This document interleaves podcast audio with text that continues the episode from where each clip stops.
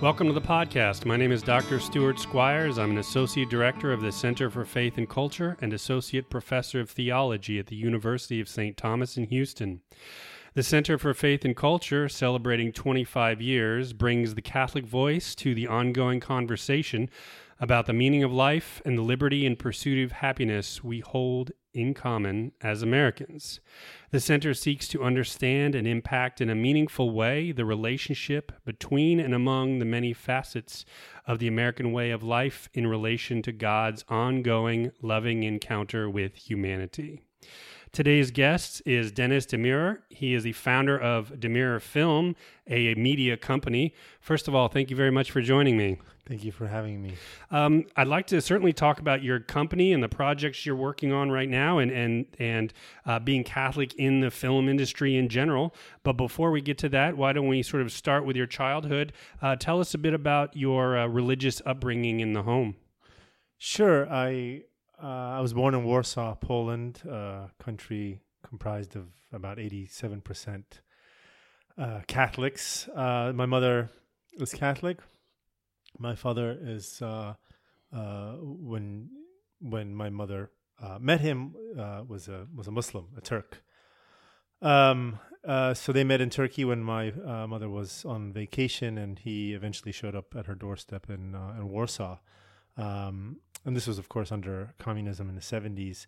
So he had a he had a lot of liberties to come and go, but it was it was a little bit more difficult for the family to travel. Um, but in terms of religious upbringing, um, I uh, I was always around it. I mean, I was I was saturated in mm-hmm. it. I didn't know that there was anything different uh, to consider other than the Catholic uh, faith. My father, uh, although he was Muslim, he um, he didn't really practice it. He was a little uh, indifferent to religion um, overall. It took my mother a few years, about five years, for him to to kind of agree to to a church wedding, hmm. which they finally had. Um, and I saw photographs of those, and he doesn't look extremely uh, um, happy. I mean, he doesn't look unhappy. Again, it's just it's more of a of an indifference. sure. So by the time you were born and you grew up, like any hint of Islam on his part was totally gone, or did he hold on to any anything at all? No, not that. Um, no, I don't recall any kind of um, images of ideas. We would visit Turkey uh, we would we would visit Istanbul. I do remember being um, on the balcony with my aunt, uh, holding me in her arms, and I heard the call to prayer sort mm. of hmm. echoing out over the over the sea uh, from the minarets. So I do. I, there are moments, bits, but not really directly mm-hmm. from mm-hmm. my father. Of course, the Quran or the open Quran on the highest point in the home. I remember being at the top of a uh, of a dresser, uh, but that was that was only in Istanbul. He himself, mm-hmm. whatever he brought, he didn't bring any of that identity, or if he even had that identity in him to um, to Poland. So, and eventually he converted to, to mm-hmm. Christianity. Too. But as you sort of already mentioned, this was 70s, 80s, and into the 90s, um, where, of course, communism uh, until the late 80s um, um, reigned. Um, talk about your your memories as a child and as a young man about uh, coming from this Catholic family, and but at the same time living under under the communist rule. Sure. So I was pretty young uh, when we left. We I was five years old. Um, so this was uh, mid '80s. Um, we basically got a two week visa to leave and never came back. So mm-hmm. there was a lot of selling off of things very quickly. Mm-hmm. Um, it was it was kind of this this kind of crude um, last minute thing. Everything was sort of by the by the seat of the pants, as the expression goes. Mm-hmm. I guess we went to visit a friend. Um, in Czechoslovakia, I believe, and eventually uh, we were uh, accepted as asylum seekers in Austria and spent uh, about three years um, in various refugee camps oh, wow. in Austria, and I saw a uh, a cover of a of a 80s Time magazine with Gaddafi on the front cover, and at the bottom left hand corner there was a little uh, square box with some text that said 33,000 migrant uh, migrants uh, leave and flood the refugee camps in Austria. And I was part of that migration of people leaving uh, mm-hmm. leaving the quote unquote Eastern Bloc, although Poland, of course, is central, but right. um, Central Europe. Uh, so, um, am I answering the question? Yeah, yeah. I mean, I mean, we could have a whole episode just on your experience Yeah. of of, uh, of of living in those camps. Um, one thing I am curious about, though, of course, uh, John Paul II was the Pope at the time, Polish uh, uh, citizen, first non-Italian to be the Pope in about 500 years. The Polish people were are to this day certainly very proud of him. Do you remember those as a child uh, before you left? Uh, sort of um, um images, thoughts, um, conversations that you overheard of people talking about the Pope being Polish? I think it's so part of me that it was never anything. It was. It's such such an affinity of, of my being and my existence that I. I it was never a contrast. So I, I, can't distinguish it as as something that was. Uh, it, it, uh, was, was uh, somehow special. It was just, it was and it was wonderful. Right. Um, and a lot was going on. I mean, at that time, um, but n- there was no point that was distinctive in any way. It was just part of part of life. And I was, I was, um, I had, pro- I think, uh, when was when he, did he become pope? Uh? 78. 78 Mhm. so i was two so Mhm. um so i mean kind it was yeah. like my life basically began with him as a pope Right. Well, I'm not Polish, you know, but I remember 2005 and then seeing Benedict come out, and I'm like, wait a minute. And I wasn't even Catholic at the time. I'm a convert, and I remember, but I remember Benedict coming out on the loggia and thinking, that's that's not right. You know, there's, I mean, John Paul's the Pope, right? Mhm. There's the. Who's this other guy wearing the you know the Pope's clothes? So Yeah. I even, even though I don't come from that same background, I certainly understand what you're saying.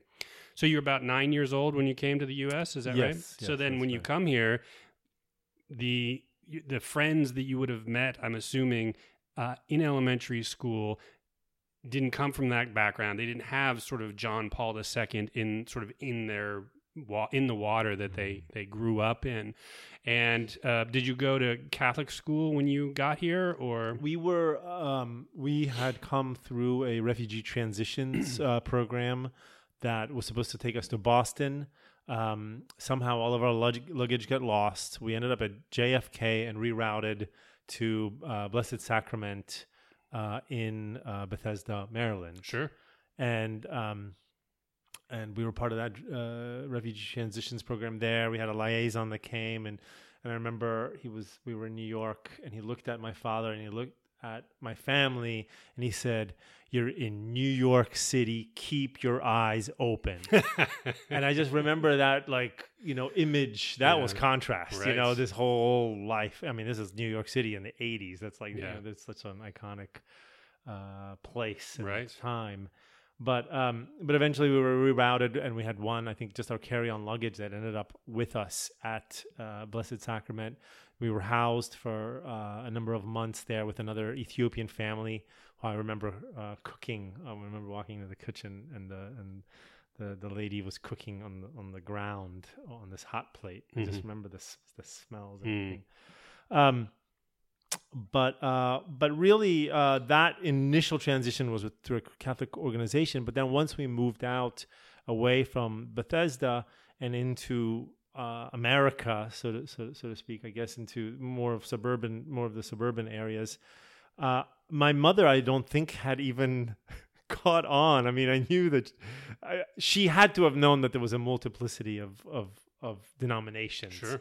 Um, but it again, it, it- it's like once you've internalized something, and at her age, she probably didn't think much of us going to church, quote unquote. So we Mhm. would run over to the Pentecostal church across the Mm. street and spend a lot of time there with the youth pastor and the ministers, and you know, in the and the, the the groups, the youth groups, and it was really kind of you know very high energy and.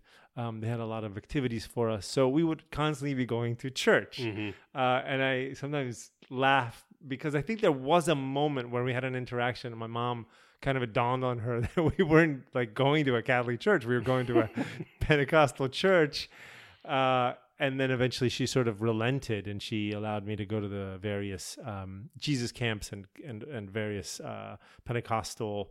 I don't know if they were technically called Jesus camps, but they were Pentecostal camps that we would go to for uh, week long uh, excursions. Um, where I had a you know I had a lot of fun. Um, um, but it was very different from what I had grown up in. Right. But you know, I was a kid, so I was just going. I was just going with the flow. There was there wasn't very much dogma. There wasn't very dogmatic. There wasn't a dogmatic. Um, uh, uh, thing going on within my family. My my mom and my dad were struggling so incredibly hard to make ends meet that I don't think you know. I think just the word church for them was Mhm. enough to kind of get a sense that we Sure. were in an okay place, and we Mhm. were. I mean, it was it was it was great. The youth pastors there were you know at the uh, were, were great. hmm Uh, at what point did you start to get interested in media? Yeah, this is so strange. Media is tied into this real deep part of of I feel like the fiber of my being in the sense that it it has so much to do with the way that I became very self-conscious here uh, as an immigrant. Uh, we were poor.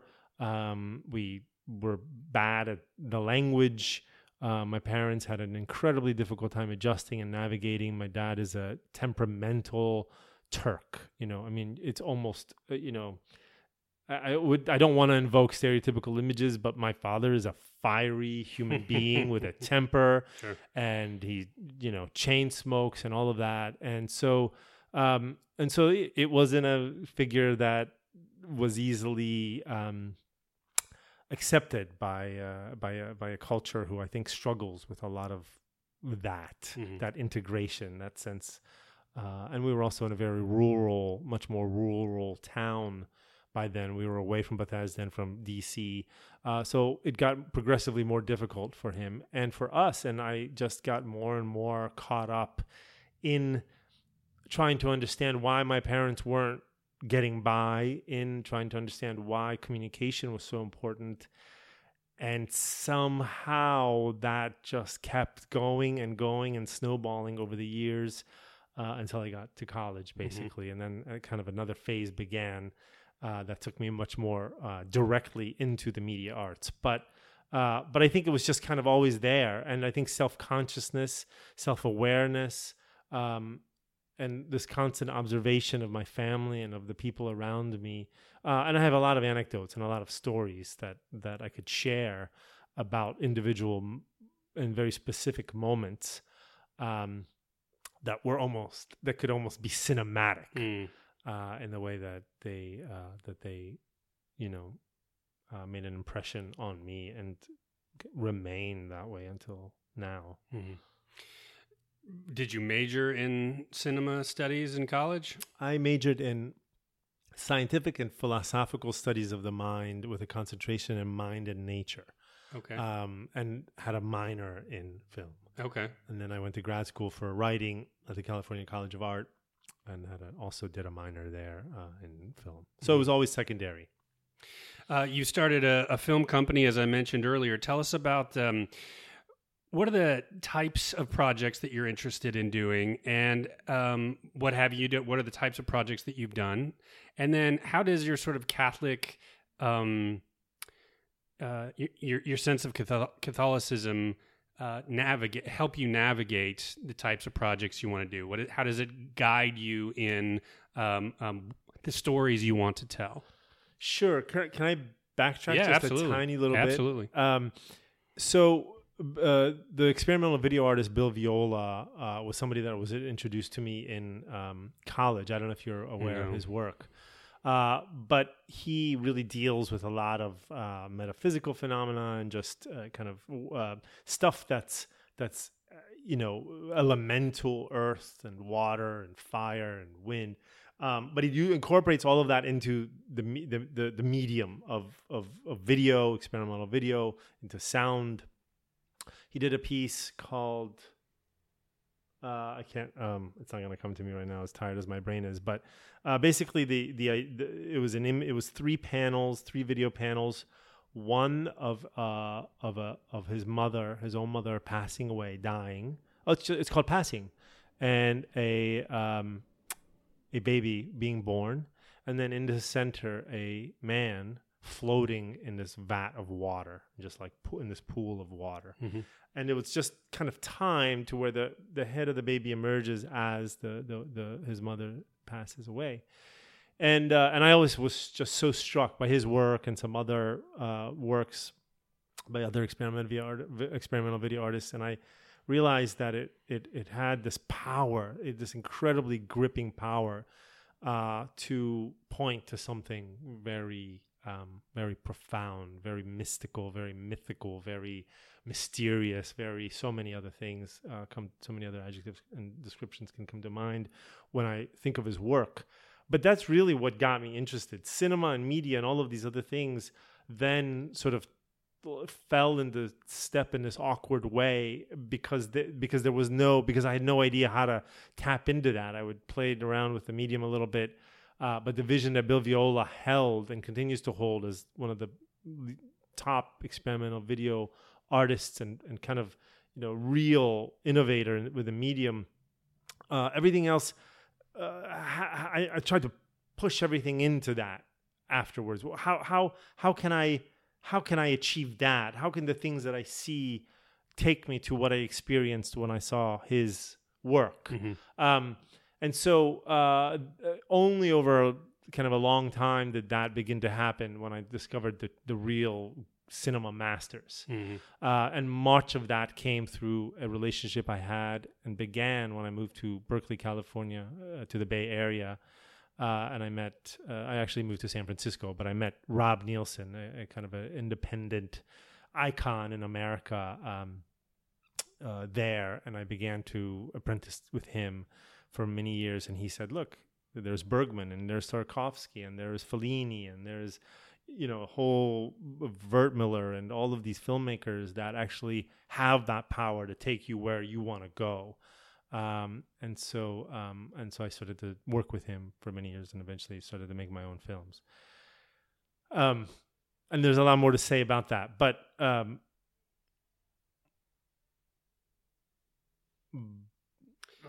sorry. That's okay.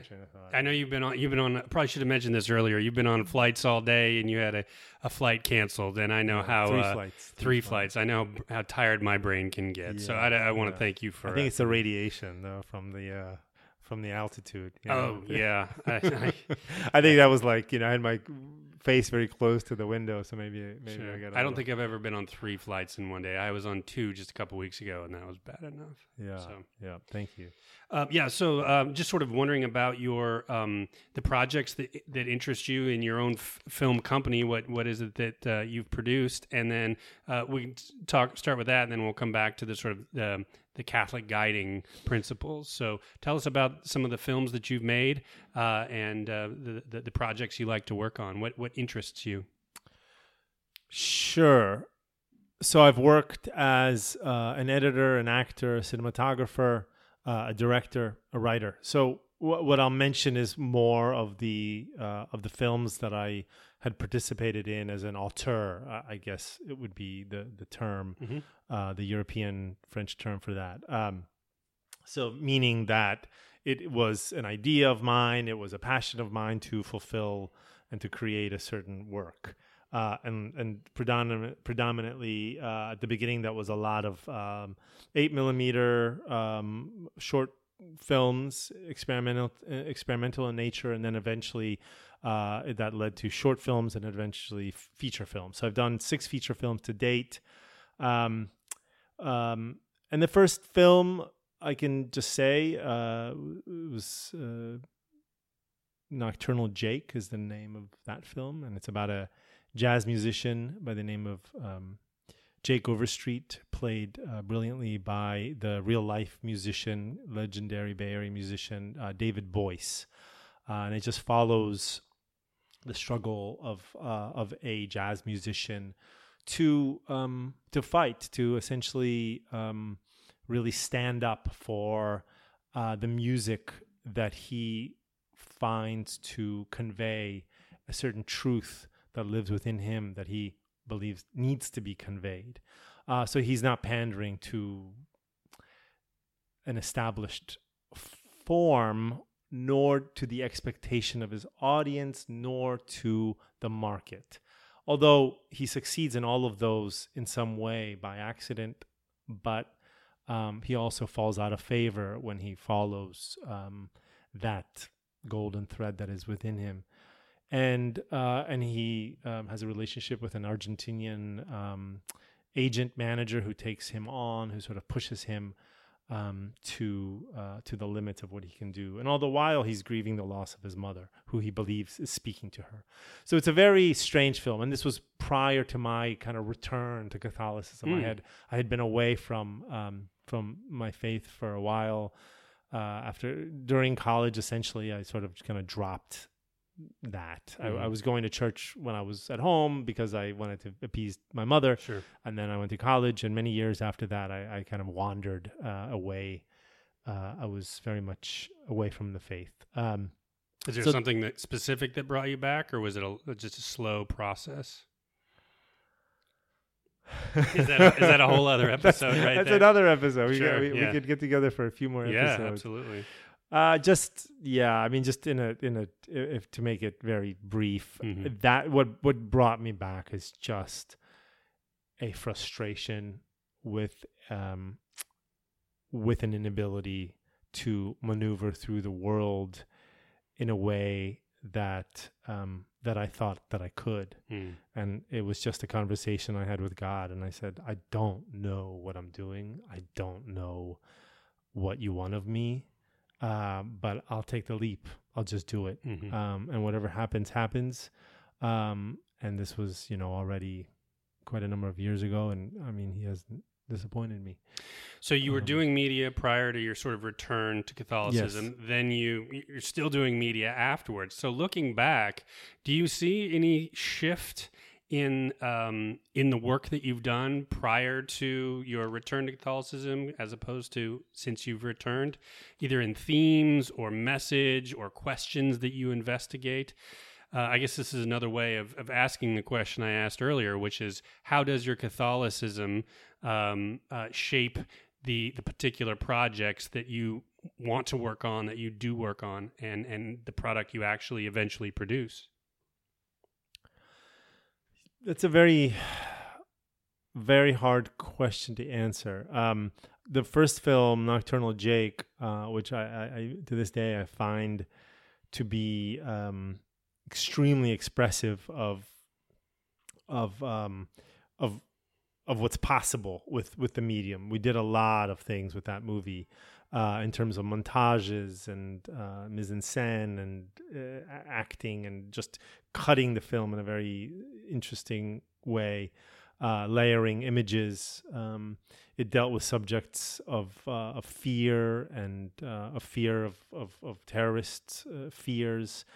fears that the world is just going to collapse into some kind of abysmal nothing uh, fear of uh, the uh, it had it had to do with elements of relationships, the desire for children. This this saxophone player, in fact, desires children. He cannot have children because his girlfriend is his girlfriend. You know, there was we, we, there was no. Uh, you know, was it was was doing pornography and things like that. So it was very crude, hard subjects like that mm-hmm. that I don't really go to. I don't go into that territory uh, right now. Not mm-hmm. that I won't again. Sure. Um, but uh, but it just happened to have been the world that uh, I felt was very much um, th- kind of threatening my my dignity at that time. Um, and so I thought that we explore we would explore that, and I thought it was very honest. I, th- I thought everybody that participated was very honest in, in going there.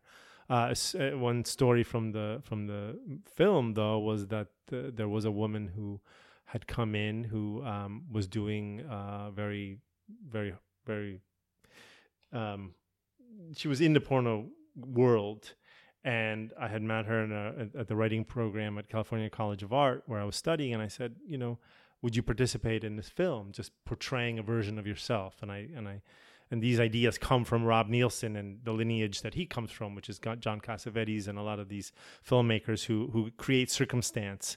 Uh, with with with characters, I mean, a lot of the actors are generally actors, and she was an actor. But what what I asked her to do was simply to play a version of herself in the film, and um, and she would come in bruised. She did a lot of S and M stuff. It was really awful, and uh, and uh, she I would ask her um, if she was okay with intimacy, and she would say yes. And so she would try to have an intimate scene with a uh, co-actor, which was played by, which I mentioned was David David Boyce, and eventually um, it started to break down. She was incapable of having it, having that intimacy. She was incapable incapable of doing scenes Mhm. of any intimate nature.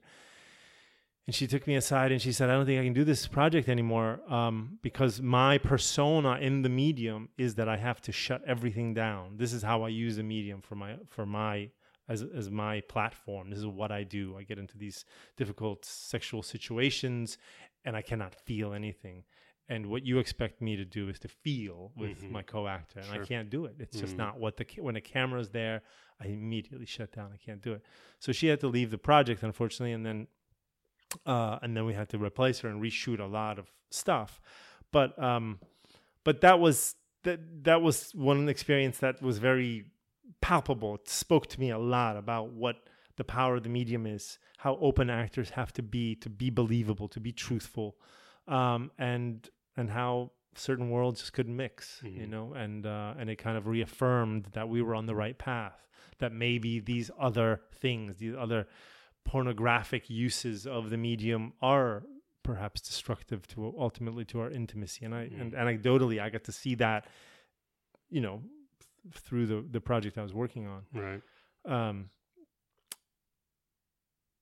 so then the films that followed uh, were were all then more or less even as I entered the world of my faith again and I began to go to mass and I really began to try to structure my life uh, order my life uh, around those things that I understood to be uh, true uh, that that our faith teaches. Uh, my my girlfriend now my wife were living together for a long time we had to decide that it was time to move apart. There's a whole screenplay that I've written called Strangers that I, I want to uh, make into a film about that. Uh, but it took me going to jail for that to happen. We had a really rough night one night. We couldn't um, pull.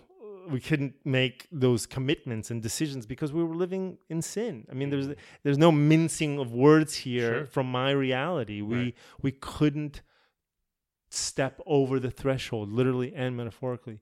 And so um, we had a fight at three in the morning in, in San Francisco, and uh, and through a series of mishaps and misunderstandings and entanglements with strangers, I ended up in jail for two weeks, Wow.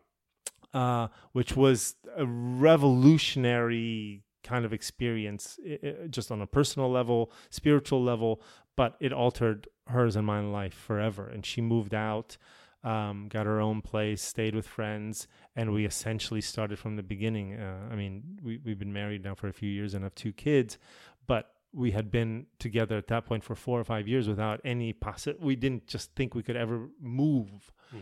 And I had gotten on my knees the night of that arrest, and it's again too too it's too perfect sometimes you know? I got on my knees and i and i said what is it? What do you want? How do i do it? What do i do? What do i do how is it that a few hours later I end up in jail? I, I have no idea. And so you, you sort of from that experience came to the conclusion that the answer is we can't live together anymore. Is that is that what you took from A- that? among many others, Among many- okay. uh, that that commitment a commitment had to be made. That Mhm. steps had to be that that um and I and I remember being in jail and I remember thinking I remember trying to recite prayers and things.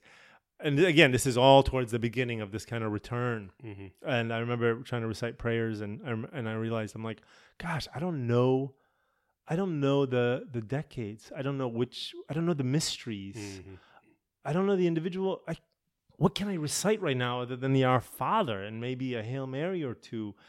I mean, I of course the Hail Mary I knew, but I, I didn't like. I wanted to really allow my mind to fall into this meditative prayer because I knew I was there for for some reason that that I had to work through, and I realized I knew I knew. I, I almost knew nothing about my faith. I knew almost nothing about prayer life, and I, I just was so disconnected.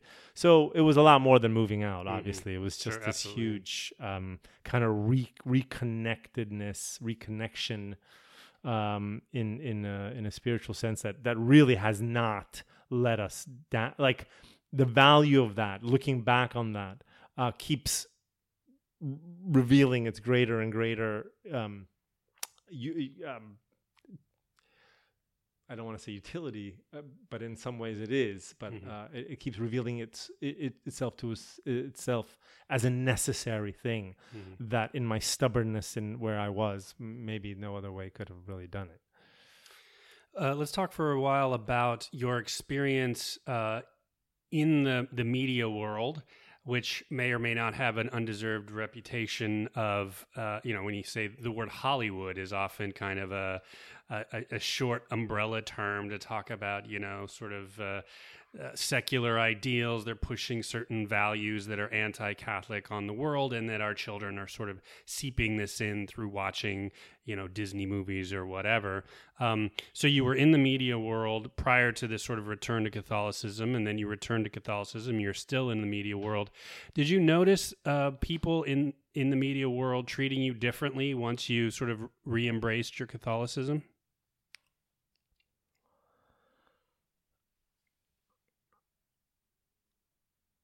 Well,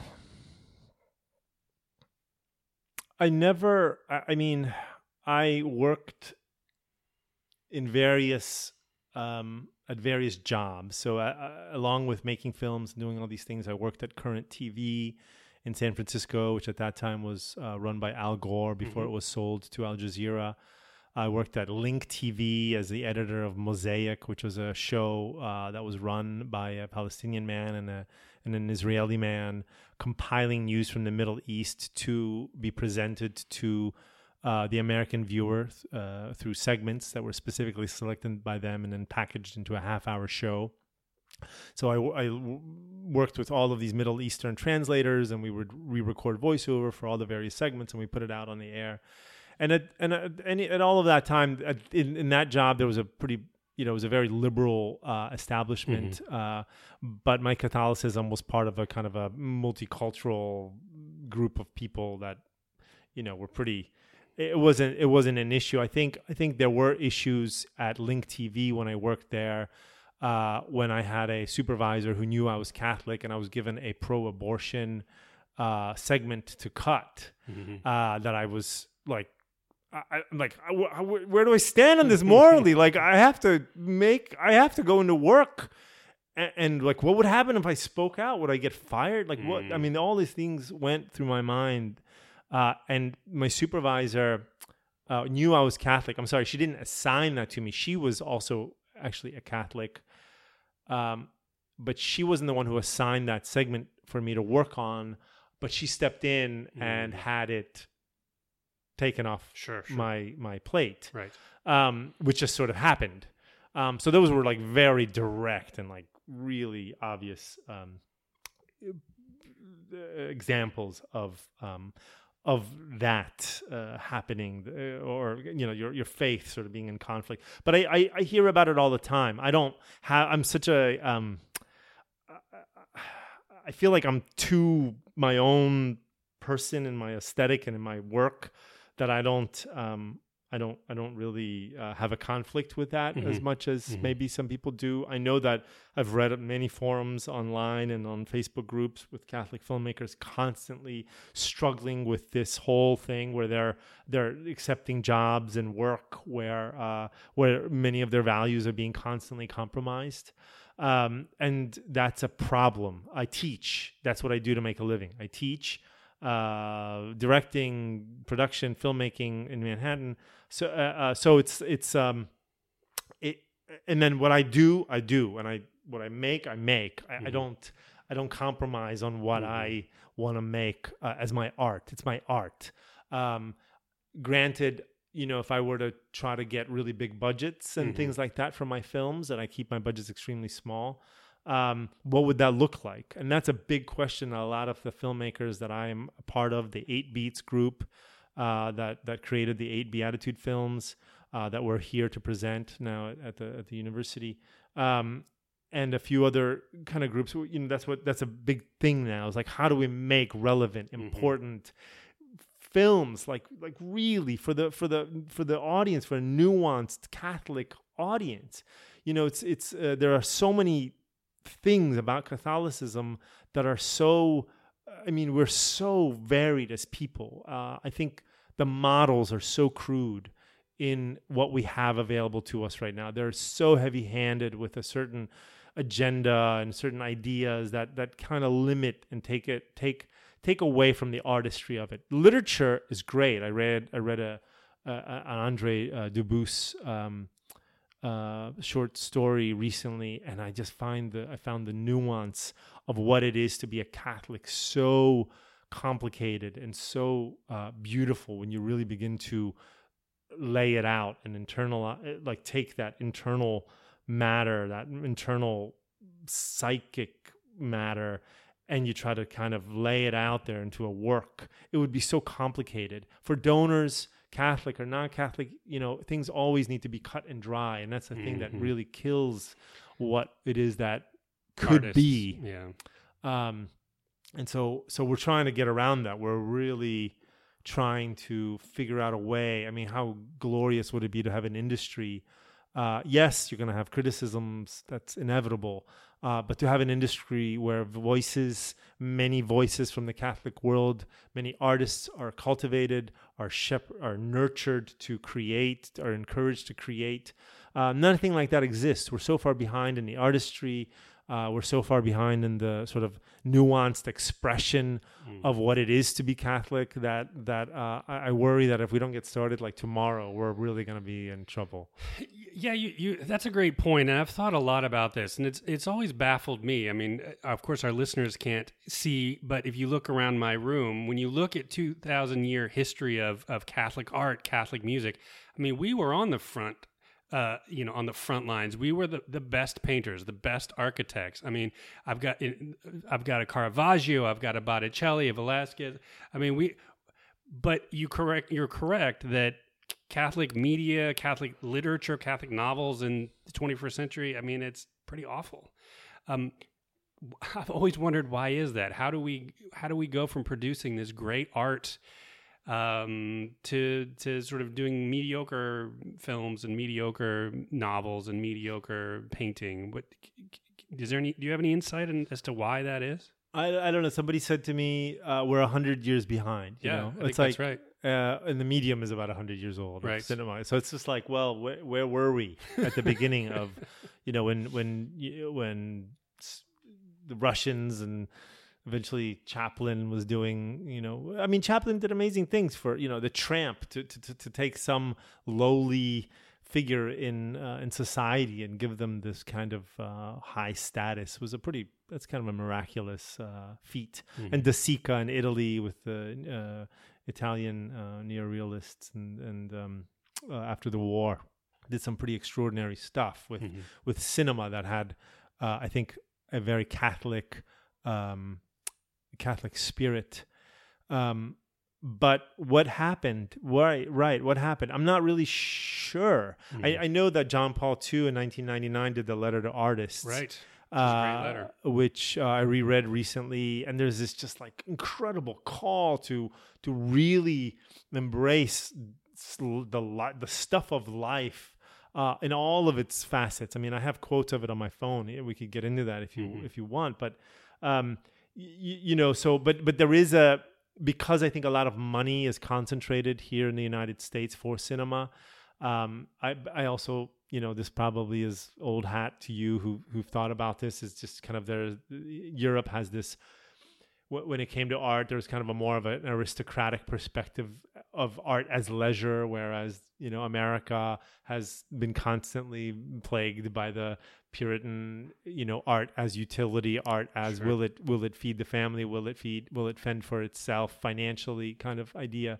Um, that hasn't really been reconciled, and there isn't anybody courageous enough, as far as I know, among the financiers um, who are willing to uh, to do that. You know, you have athletes, and an athlete will get onto a team, and it might take a couple of seasons for them to really show that they can shine. Mm-hmm. I think there are pr- plenty of talented Catholic filmmakers who are going to need that type of uh, studio system idea, sure. where you bring them in, you say, "Here, let me assign this to you." It's a smaller project, but get up on your feet. Yeah, maybe we'll have some secular mentors or bring in master classes from all kinds of people. Look, you pay them, they'll come, you know. uh, but what ultimately would be is to is, is a vehicle for Catholic artists to work uh, constantly together to keep refining um, and to be encouraged and to be uh, encouraged to be courageous to look at ideas and push into territory that in a very blocky it's a very it's it's a crude block like is there a message that has a catholic theme is it clearly visible mm-hmm. that's the sense that i get right. is it there yes or no uh, well, it's, it's, a lot more complicated than that because there, right. there's this, this moral quandary that the central character had to go through goes through many transformations and at the end you're really left feeling like wow there's a lot to think about. How complex and beautiful and mysterious is this world? But you know i do feel enchanted by it but can i say that there's a clear catholic message? Well i i don't know. Wait let me right. get back to you you know? Well then uh, i don't know if we're going to fund that you know? It's not it's not i'm sorry you didn't right. you didn't spell it out clearly mm-hmm. enough for us. So so we're all kind of i don't know why that is you know under communism Kieślowski and Zanussi and all of these you know polish filmmakers were really able to kind of capture at least some some beautiful sense of mystery uh, uh, what does you know in blue, for example? I don't know if you've seen Kieślowski's Red, White, and Blue or his Decalogue films. Uh, films they are based on the Ten Commandments, but boy, like you want an interpretation of the Ten Commandments according to modern, you know, sensibility. Mm-hmm.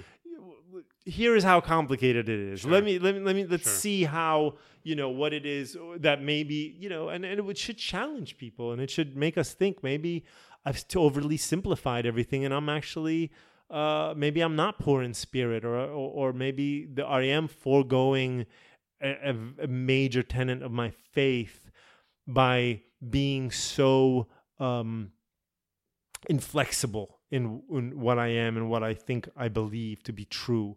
Uh, because it is truly beyond us. God's plans are truly beyond us. Mm-hmm. Let us explore that artistically. Always, always always drawing courage from the Holy Spirit and always uh, from from the sacraments, of course. But the complexity does not go away when right. you do that. Absolutely, absolutely. Uh, last question. Um, you mentioned this sort of in passing a moment ago, but tell us why are you in Houston? Tell us about this eight beat eight beats project that you're working on. So eight beats is is in fact inspired by Kieślowski's uh, Decalogue films. Uh, and it's a decalogues were of course 10, 10 one hour films based on the ten commandments in the pre- present day the eight beats the eight beatitudes are uh, based on uh, the uh, beatitudes as the sermon on the mount um, also with a present day um, uh, reflection mm. so what is that what is the poverty of spirit which was my uh, my um, film simon's agony uh, what is what does poverty of spirit mean uh, in today's age, according to one artist's interpretation, sure. which is which is myself. Of course, you could assign those films to hundreds of artists and have all kinds of um, uh, people come up with a variety of reflections on on on on the themes. Uh, in fact, a Dominican um, uh, by the name of uh, Father Tugwell wrote a book on the Beatitudes that I drew a lot of inspiration mm. from. Also, a Dominican priest out of the uh, Dominican School of Philosophy and Theology in Berkeley led workshops uh, for for myself before I even knew that eight beats was a thing that existed mm-hmm. from the Catholic Creatives Group and Sam Sorych and Anthony D'Ambrosio and, and a few people who put all of that together. I was already ruminating on what it would be like to make an eight part series of films uh, with a with a with one of the uh, image uh, editors, former image editors, Ron Austin. So it was a group of us in Berkeley thinking and dreaming up and having uh, weekend long retreats led by my, Father Michael Sweeney, uh, who was the president of the DSPT. Um, Dominican priest, uh, thinking about what what is what is it? What is it about the Beatitudes that's pulling us together? Is it so whatever it was, whatever however the Holy Spirit moved us to to look at those, it was happening to the Catholic Creatives folks mm-hmm. in uh, I I don't know where they're out of. They're out of all over, but uh, I think mainly they're in um, somewhere in, in, in Texas, and Sam uh, Sorych is in Chicago. But um, basically, um, I had come across their uh, campaign, their fundraising campaign, Sure. And I um, I was pretty upset. I have to be honest. My first instinct was, no, why somebody somebody took my idea? but they were rolling. They were rolling with it. They were just there. They had a lot of movement. They had it going on. They already had uh, money raised, money dispersed to the various teams, everything. And so I reached out to Father Michael Sweeney and I told him what was going on. I sent him a link to what they were doing, and he said, "Reach out to them." Yeah. And, and you know, I hit myself in the forehead. I was like, "Oh yeah, that's that's what." a I think that was the temperamental Turkish part of me that Sure. maybe maybe took hold. And I reached out to Sam, and he said, "Yeah, you know, all the teams have been assigned already. We're doing this all around uh, the country, uh, but it's great to know uh, that you're that you're doing this too." And I Mhm. and so we had a really great chat. Uh, and then some months passed, and then um, and then over on Christmas time a couple of years ago, he reached out and he said, "Oh, by the way, a team dropped out. They couldn't get their act together. Do you have anything to pitch?" And I had been working on a short film, uh, and I said, "Yeah, this is perfect for the poverty of spirit. Like perfect. Like l- let me send you the script." So he read the script. He got back to me. He's like, "Yeah, d- let's send it to the rest of the team if they're good with it. Um, let's greenlight this." Uh, and so they did and then I and then a few months later I was shooting Simon's Agony in New York City. If any uh, of our listeners are interested in learning more about you or uh, the projects you've worked on, uh, where can they find you on social media? So my website is uh, www.demirfilm.com. You can access a uh, contact uh, form on the website if you want to get into contact with me directly, or you can just email me uh, ddemir at gmail.com. Um, also, www.simonsagony.com has more information on um, the film that I had mentioned. Um, and then I think 8 Beats has a website, 8beats.com. It's a number 8, uh, B E A T S. Um, so there are a number of ways. Great. Dennis, thank you very much for joining me. Thank you so much for having me.